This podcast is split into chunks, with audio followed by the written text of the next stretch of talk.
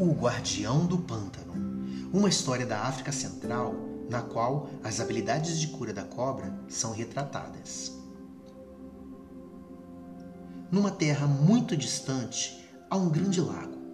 Numa margem do lago, a água encontra uma abertura e desliza por ela para gorgolejar em seu caminho na descida em direção às planícies. Através de desfiladeiros estreitos polvilhados de rocha, sob despenhadeiros, pela terra castanha e pela grama verde, a água flui até ser cercada por três grandes rochas. O rio rodopia, girando e girando, tentando encontrar uma saída, girando e girando, mais e mais rápido, até formar um grande redemoinho que suga as folhas vermelhas e douradas caídas das árvores de um sansa os mosquitos que picam próximo à água e as borboletas esvoaçantes sobre as flores brancas de perfume doce da espiga d'água que cresce na margem do rio. No fundo do redemoinho fica uma grande piton, aquática, prateada, enrolada em sua espiral resplandecente, seus olhos de cobra cintilando sob os raios de sol que atingem a água e a língua meneando um belo, terrível piton aquático prateado que é o guardião do pântano.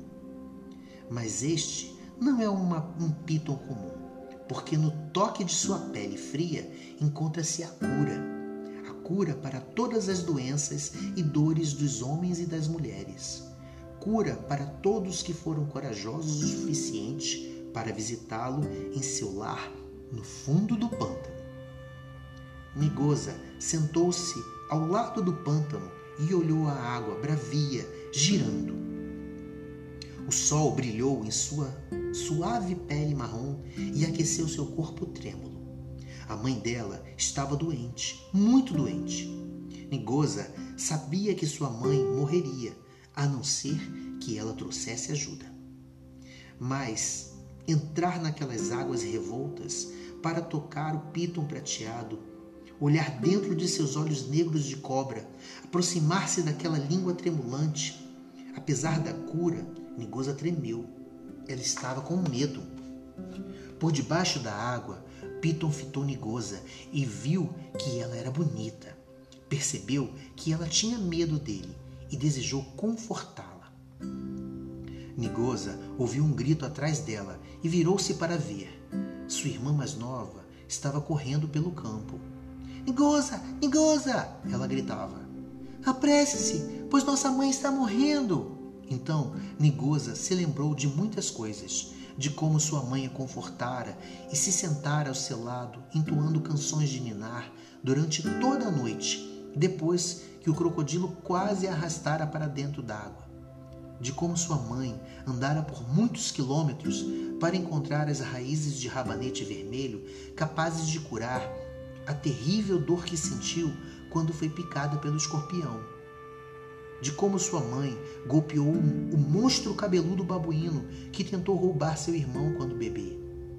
De como sua mãe dividira secretamente sua poção de mingau de milho quando a grande seca caiu sobre eles e os homens estavam famintos.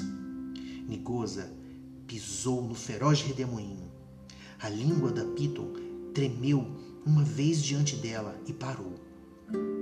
Seus olhos pretos de cobra se fecharam. Ela esticou a mão e encostou na pele fria e molhada. Então, agitando as pernas e os braços na água, ela subiu à superfície do pântano e correu pelos campos para tocar sua mãe, com o toque de cura do Piton.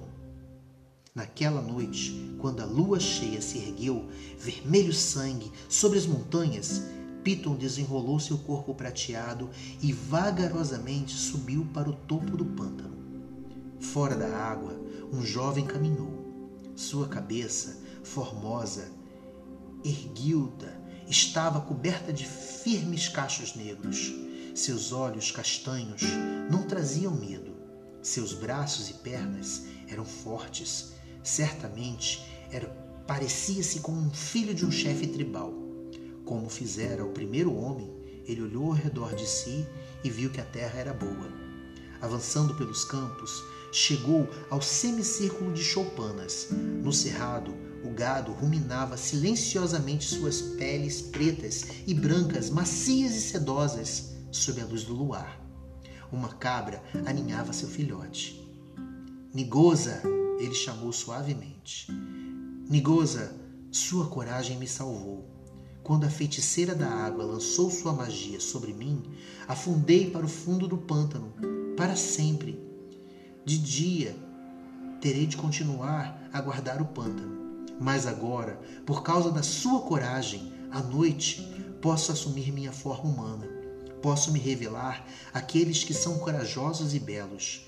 Você certamente é corajosa por ter me visitado em minha forma Piton, e posso ver que é linda. Venha! Quando Nigosa saiu de sua chupana, o filho do chefe tribal colocou em seu pescoço um colar de pedras opacas, azuis e verdes, de pedras da lua, enfileiradas num cordão de luz prateado como a luz da lua. Agora, Nigosa passa os dias na beira do redemoinho, tocando doces músicas em seu ugubo, para que os pitons apreciem ouvir a música dos humanos. E à noite ela coloca seu colar de pedras da lua no pescoço e espera que o filho do, o filho do chefe tribal emerja da água para ser seu noivo.